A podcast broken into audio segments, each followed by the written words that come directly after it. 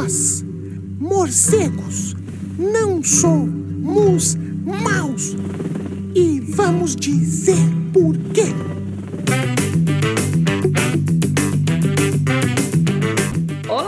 Morcegadores! Bem-vindos ao nosso sétimo episódio do Morcegando, um cast para um bate-papo. Eu sou a bióloga Erika Munhoz e hoje a gente vai falar sobre morcegos, esses seres incríveis, mas muito mal julgados pelas pessoas. O Morcegando tem o objetivo de desmistificar os morcegos e cada episódio abordará um tema diferente. Hoje a gente vai falar sobre os morcegos em áreas urbanas, mas antes de tudo, vamos aos nossos bet recados. Mundo inteiro está na luta contra o Covid-19 e eu quero lembrá-lo da importância do isolamento social nesse momento. Acreditem no que a ciência fala, galera. O isolamento social atualmente é a melhor maneira de controlar esse surto. Então, se você tem o privilégio de poder ficar em casa, fique, faça a sua parte. Aproveite esse tempo para aprender coisas novas. E como a gente está na Podosfera, eu vou indicar vários podcasts que eu escuto e eu acho sensacionais. Sobre biologia, ecologia e vários outros assuntos de ciências, eu recomendo os podcasts Desauraçando Árvores, Ensine Podcast, Pod Science, Sapcast, Rinite Cósmica, Bug Bites, Bionote, Apenan, Indaga Biólogo, SciCast e Naro Rodô. Sobre saúde física, mental e relacionamentos, eu recomendo os podcasts Drauzio Cast, Entre Mentes, Por que Dói, Pausa para a Saúde, Conversas do Despertar, Saia Justa, Sexoterapia, Autoconsciente e Tricô de Paz. Sobre jornalismo e debates de temas importantes, eu recomendo os podcasts Mamilos, Ao Ponto e Café Controverso. Sobre história e sua importância no dia a dia, eu recomendo os podcasts Fronteiras da Ciência, Fronteiras no Tempo, Podcast do Ogro, Mitografias, Geopizza e Poranduba. Todos esses podcasts que eu citei estão linkados nas redes sociais do Morcegando. E apesar de não ser um podcast, eu também quero indicar os canais do YouTube e do Instagram do biólogo Atila Yamarino. Ele é um excelente divulgador científico brasileiro e, para nossa sorte, ele é virologista. Isso é, ele é um pesquisador especialista em vírus e ele está fazendo um trabalho excepcional sobre o Covid-19. Acompanhe e escute esse cara porque ele realmente sabe o que está falando. Bom, depois desse mundo de indicações de podcasts, bora pro nosso bate-papo de hoje, que será um pouquinho mais longo do que o de costume, mas é porque a gente tem muita coisa para conversar.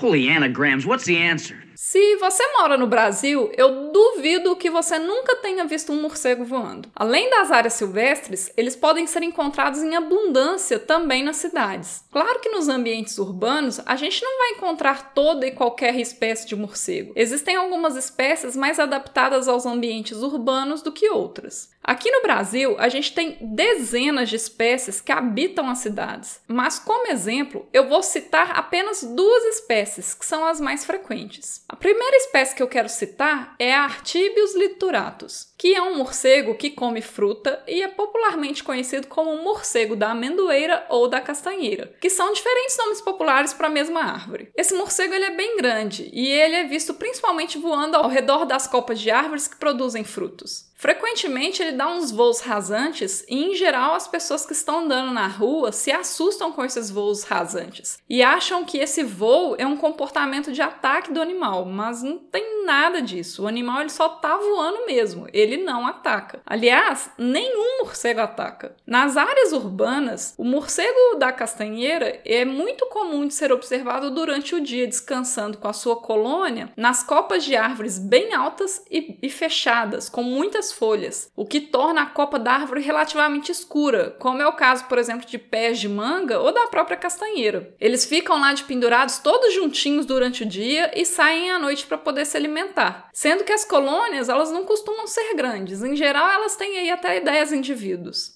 E também não é incomum observar diferentes colônias usando a mesma árvore como abrigo, porém cada colônia fica em um galho específico, em um galho diferente. O segundo morcego muito comum em área urbana que eu quero falar é a espécie Molossus molossus, que é um morceguinho pequeno que se alimenta de insetos e é popularmente conhecido como morcego de telhado. E ele tem esse nome porque nas cidades os telhados são os abrigos preferidos dessa espécie. A colônia do morcego do telhado ela varia muito de tamanho, podendo ter poucos indivíduos ou até dezenas ou centenas de indivíduos. Como eu falei também, existem várias outras espécies bem adaptadas ao ambiente urbano. Mas só com essas duas que eu já falei, a gente já consegue responder várias questões que a gente vai discutir. As pessoas em geral, elas não gostam de morcegos por vários motivos. E entre as principais reclamações das pessoas sobre esses animais estão os transtornos que eles podem causar em algumas casas, principalmente relacionados à sujeira que eles provocam, como por exemplo o cocô que eles deixam nas paredes das casas ou dos prédios, e pelos restos de frutas que eles jogam no chão depois que eles comem. Quem convive com situações como essas sabem o tanto que isso é chato e o tanto que isso é incômodo. E para todos os transtornos que os morcegos estejam causando aí na sua casa, existem diversas maneiras seguras e baratas de se resolver, tanto para os animais quanto para as pessoas, além de serem ambientalmente corretas, é claro. Não é necessário matar os animais. Inclusive, eu lembro a todos que os morcegos, assim como outros animais, eles são protegidos por leis ambientais, e a sua caçada, sua perseguição ou a sua matança é crime. Lembro também que essa proteção é garantida principalmente pela importância ambiental que os animais têm através do controle de insetos, da dispersão de sementes e da polinização das plantas. Bom, quando a gente pensa em evitar qualquer animal indesejado na nossa casa, a gente sempre tem que ter em mente o comportamento desses animais, principalmente no que diz respeito à disponibilidade de água, disponibilidade de comida ou disponibilidade de abrigo. Se na sua casa você está tendo problemas com morcegos, roedores, insetos, pombos ou qualquer outro animal, pelo menos algum desses três itens, que é água, alimento ou abrigo, vai estar tá na sua casa. O que você precisa então fazer para solucionar? Impedir que esses animais indesejados tenham acesso a um desses três itens.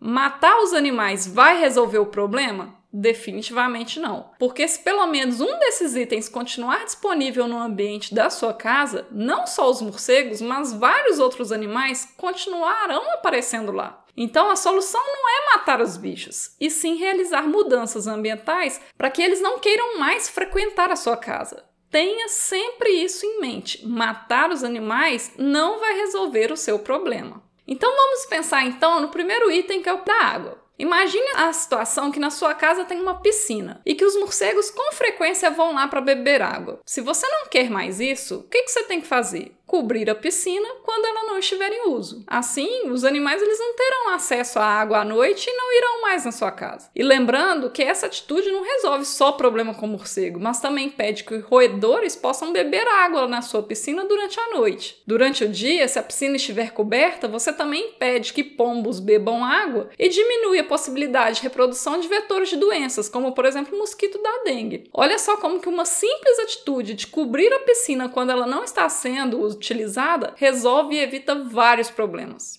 Outra situação: algumas pessoas deixam bebedouros de beija-flor no quintal ou na varanda de casa e não retiram esse bebedouro durante a noite, o que acaba atraindo morcegos nectarívoros e que são tão importantes quanto beija-flores para a polinização de diversas plantas. Mas se você não consegue enxergar beleza nesses morcegos ou estiver com medo e não quer que esses morcegos nectarívoros também não possam se alimentar nos bebedouros, o que, que você tem que fazer? Mais simples ainda: basta guardar o bebedouro durante a noite e colocar ele de volta no lugar no dia seguinte. E não vai prejudicar os beija-flores. E ainda vai parar de atrair os morcegos nectarívoros para sua casa. Bem simples, né? Agora vamos pensar no item alimento. Então, primeiro falando em relação a morcegos que comem frutas. A primeira dica é para você evitar plantar árvores ou outras plantas que sejam atrativas para morcegos, como por exemplo jabuticaba, murta, figo, uh, sapoti, jambolão, entre várias outras. Os morcegos frugívoros, eles amam os frutos dessas plantas. E os frutos, eles não são atrativos somente para morcegos. Vários outros animais podem ser atraídos também pelos frutos, como por exemplo os roedores. Então, se você estiver planejando a sua casa, leve isso em consideração e evite plantas que sejam atrativas para animais indesejados. Bom, mas se ainda assim você quer plantar uma planta atrativa ou já tiver na sua casa, você pode providenciar a instalação de uma tela ao redor da planta para impedir o acesso dos animais aos frutos. Se não for possível instalar uma barreira física, como por exemplo a instalação da tela, recolha os frutos assim que eles estiverem maduros. Se você não quiser recolher os frutos, faça uma poda da copa da árvore para diminuir a disponibilidade de alimento e abrigo. Se ainda assim você não conseguir ou não quiser fazer nada disso, ilumine a planta durante a noite com a projeção de holofote sobre ela. Pelo fato dos morcegos serem noturnos, uma boa iluminação noturna geralmente evita ou diminui o aparecimento de morcegos. Viu como que tem diversas alternativas para solucionar um mesmo problema? Vai adiantar matar os morcegos? Não vai, gente, não faça isso. Tem que fazer a mudança ambiental. Outra coisa em relação à alimentação. Muitas pessoas reclamam das paredes da fachada do prédio ou da casa que ficam cheias de cocô de morcego. Essas fezes, elas se parecem com um borrão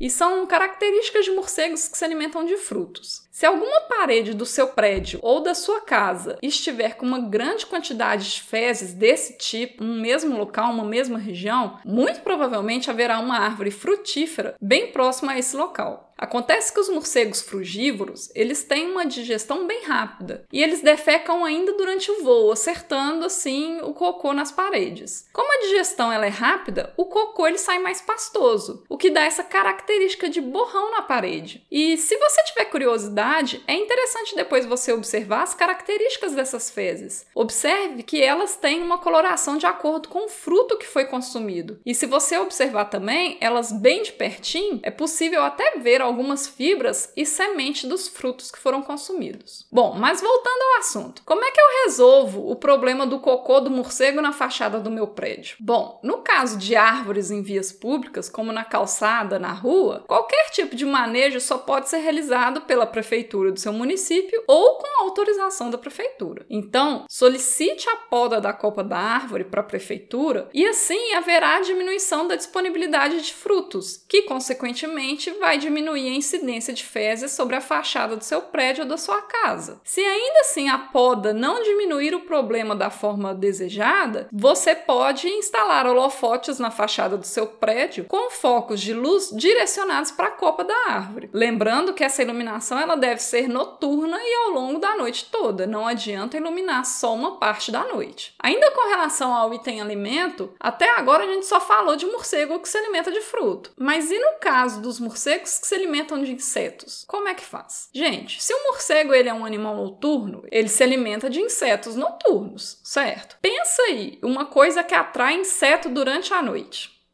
Pensou em alguma lâmpada? Pois é, as lâmpadas, principalmente as incandescentes, atraem os insetos noturnos por causa da emissão de calor e da claridade. O que você pode fazer é trocar essas lâmpadas mais quentes por outras mais frias, como as lâmpadas de LED, que além de tudo são mais econômicas. Então vamos falar agora sobre o item abrigo, que a gente tem muito para falar sobre esse item. Os morcegos eles podem se abrigar em diferentes lugares, e a gente ainda vai falar com mais detalhes sobre essa diversidade de abrigos em um outro episódio, porque tem muita coisa para falar além das coisas que a gente já vai discutir aqui. Nas áreas urbanas, os morcegos eles podem se esconder em vários lugares também, mas mais de 80% desses abrigos nas áreas urbanas são árvores, telhados, sótãos, porões, vãos de dilatação, casas abandonadas e garagens. E em geral, todos esses abrigos eles compartilham características muito semelhantes entre si, como por exemplo a baixa claridade, a altura e a baixa movimentação de pessoas ou animais. Mas apesar dos abrigos apresentarem características semelhantes, cada espécie ainda assim vai ter um abrigo de preferência. Por exemplo, lembra a espécie do morcego de telhado que eu falei lá no início do episódio? Ele não tem esse nome popular à toa. Dentre todos os possíveis abrigos nas áreas urbanas, essa espécie ela gosta de se abrigar preferencialmente em telhados. Ele pode ser encontrado em outros abrigos? Pode sim, mas é muito mais provável você encontrar ele em um telhado do que em uma garagem. Já o morcego da castanheira, ele gosta mais de ficar em copas de árvores do que em casas abandonadas. E é assim para cada espécie de morcego nas áreas urbanas. Cada um vai ter o seu abrigo preferencial. Eu não vou dar mais detalhes sobre esse assunto porque a gente vai ficar aqui falando ainda horas e horas sobre isso. E como eu falei, a gente ainda vai ter um episódio só sobre esses tipos de abrigos. Bora então focar no que você deve fazer para evitar morcegos na sua casa, caso eles estejam causando algum tipo de transtorno.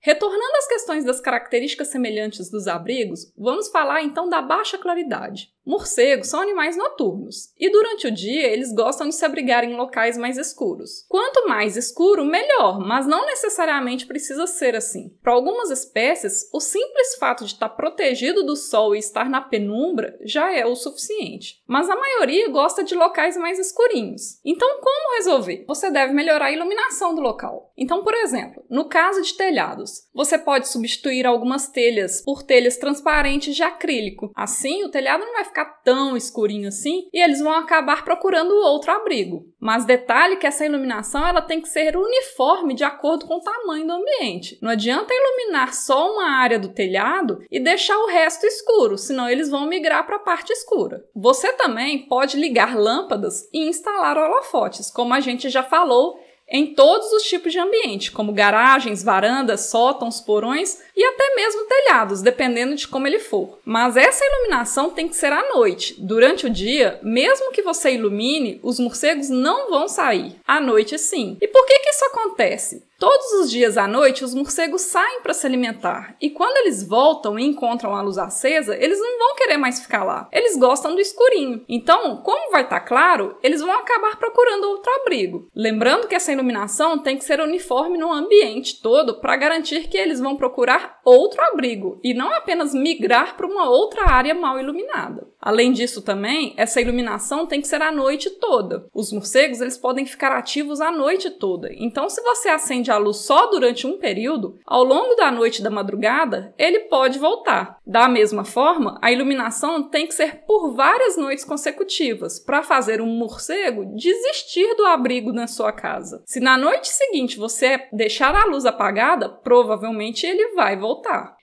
Então eu vou ter que deixar a luz acesa toda a noite? E como é que vai ficar minha conta de luz? A resposta é não. Não precisa deixar a luz acesa todas as noites. Basta você instalar barreiras físicas para que o animal não volte. Então, por exemplo, se for no telhado, sótão ou porão, depois da saída completa dos morcegos, você pode vedar o local com telas, espumas expansíveis, jornal, papelão, vidro ou qualquer outro material que impeça fisicamente a entrada do animal. Às vezes é mais simples ainda, como por exemplo fechar uma janela ou um basculante à noite, como é o caso de de casas abandonadas, garagens de prédio, ou aquele banheiro ou aquele quartinho de fundo de quintal. Lembrando que isso também se aplica para evitar a presença de outros animais indesejados. Se não for possível fazer essa vedação, como por exemplo é o caso das varandas, você pode pendurar alguma coisa no local onde os morcegos ficam. Geralmente eles ficam sempre de penduradinhos no mesmo lugar, não é? Então, pega qualquer material, de preferência algum material leve que balance facilmente com o vento e pendura no local onde os morcegos estão ficando na sua varanda. Então, por exemplo, você pode amarrar CDs velhos ou garrafas PET em nylon ou barbante de pendurar. Você pode usar aqueles sininhos de pedra. Enfim, qualquer coisa você pode pendurar no local, porque além dele funcionar como uma barreira física para o animal não pendurar, o morcego ainda também vai ficar com medo, pois ele não sabe se aquele material oferece algum tipo de risco para ele.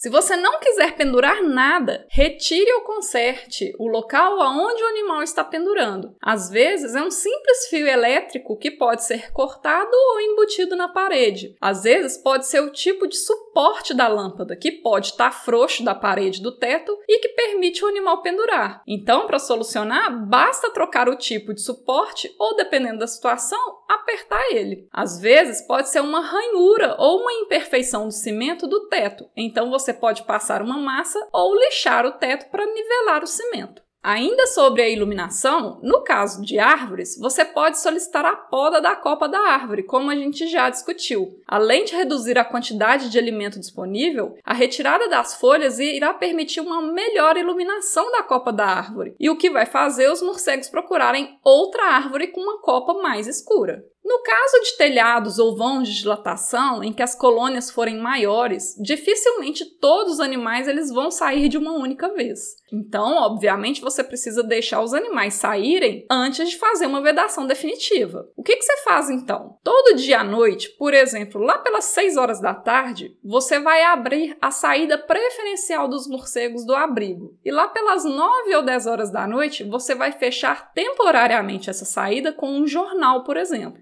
No dia seguinte, você vai abrir de novo por algumas horas e fechar novamente. E vai fazendo isso até que todos os morcegos saiam de lá e você possa vedar o local definitivamente e nunca mais ter problemas. Se você conseguir aliar isso com uma boa iluminação noturna, essa solução vai ser ainda mais rápida. Eu espero que até aqui você tenha percebido que existem maneiras baratas, rápidas eficazes e seguras tanto para os animais quanto para as pessoas para resolver qualquer problema com morcego na sua casa. Não existe desculpa para matar morcego. E como eu já falei, matá-los definitivamente não vai resolver o seu problema. Todos esses exemplos de ações que eu citei, eles devem ser realizados preferencialmente à noite, porque é quando os animais saem para se alimentar. Dessa forma, você não entrará em contato com o morcego e quando ele tentar voltar e ver que não é uma boa ideia, ele vai conseguir achar um outro abrigo com um menor estresse. E isso é bom não é só para o próprio animal, mas é para nossa própria segurança. Os morcegos, eles são animais muito sensíveis ao estresse. Eles podem entrar acidentalmente dentro da sua casa, adoecer, cair ou morrer por causa do estresse. E quando isso acontece, maior é a probabilidade de um animal como seu cachorro ou gato, ou até mesmo uma pessoa entrar em contato com o morcego e ocorrer alguma transmissão de doença caso ele esteja doente. Mais uma vez, eu convido você para escutar os episódios anteriores que falam sobre as doenças transmitidas por morcegos, como é o caso da raiva, que é o episódio 5. E se você está com problemas com as fezes de morcegos e não sabe como limpar, escute o episódio 6, em que a gente fala sobre a histoplasmose. No mercado, são vendidos diversos materiais que prometem espantar ou acabar com os morcegos. Todos eles não funcionam e a maioria é proibido por causar a morte de morcegos, causar causar danos físicos aos animais ou causar intoxicações e estresse. Além de crime e ser uma puta sacanagem com o bicho,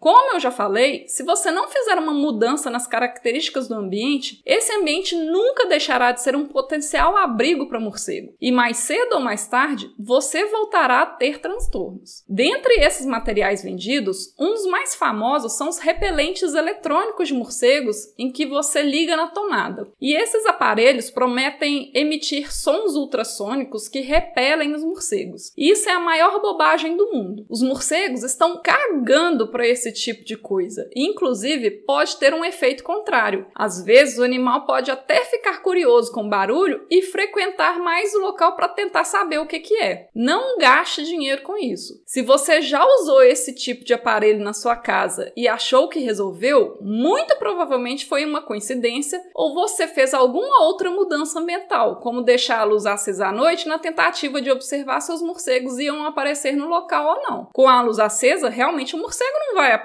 Se ainda assim você não está convencido, pense em quantos sons audíveis ou ultrassônicos que existem nos ambientes urbanos. Centenas ou milhares. E ainda assim, várias espécies de morcegos são encontradas nas cidades. Você acha mesmo que um ultrassom específico vai ter a capacidade de repelir o animal? Não vai. Se você realmente quer evitar os morcegos na sua casa, lembre sempre dos itens que eu falei, que é a disponibilidade de água, de alimento, de abrigo. Evite esses três itens e seu problema será resolvido. No mercado é vendido também géis repelentes, aerossóis e armadilhas colantes. Esses itens são proibidos por causarem danos físicos aos animais e a sua morte, o que é crime, e não resolverão seu problema de forma definitiva. Muita gente também recomenda aplicar no ambiente naftalina, óleo diesel, óleo queimado, querosene ou outras substâncias que exalam um cheiro forte. Isso também não resolve o problema. Os morcegos podem até sair inicialmente, o que também não é garantia, mas depois o cheiro vai diminuir e eles podem voltar. Mas muito mais importante do que isso, essas substâncias elas também podem intoxicar os animais, o que pode levar ao estresse, à desorientação, à queda e à morte dos animais. Além de crime e dos prejuízos ambientais que isso causa, você com certeza estará contribuindo para possíveis acidentes envolvendo contato de animais domésticos ou pessoas com morcegos. Sem falar que você pode intoxicar a sua própria família e colocar a estrutura da sua casa em risco. Deixa de ser mané e preguiçoso. Se você está se dando ao trabalho de espalhar essas substâncias no ambiente, com todos os riscos associados, e ainda assim não vai resolver o problema, o que custa você fechar uma janela, consertar um buraco no telhado ou vedar um vão? O desalojamento natural dos morcegos, gente, das casas, é a maneira mais segura para todo mundo. Quando eu vejo esses tipos de soluções, eu só vejo o tanto que as pessoas enxergam os morcegos como pragas. Por isso, é tão importante a gente mostrar a importância dos morcegos para as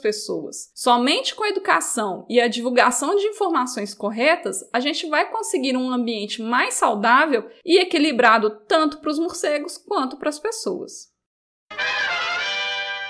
Hoje, o Morcegando vai ficando por aqui. Se você tiver alguma dúvida, comentário ou sugestão, envie um e-mail para morcegandocast.gmail.com. Siga também as nossas redes sociais através do arroba morcegandocast para acessar outros conteúdos exclusivos dessas plataformas e nos ajude a divulgar a palavra dos morcegos por aí. Um bete abraço e até mais!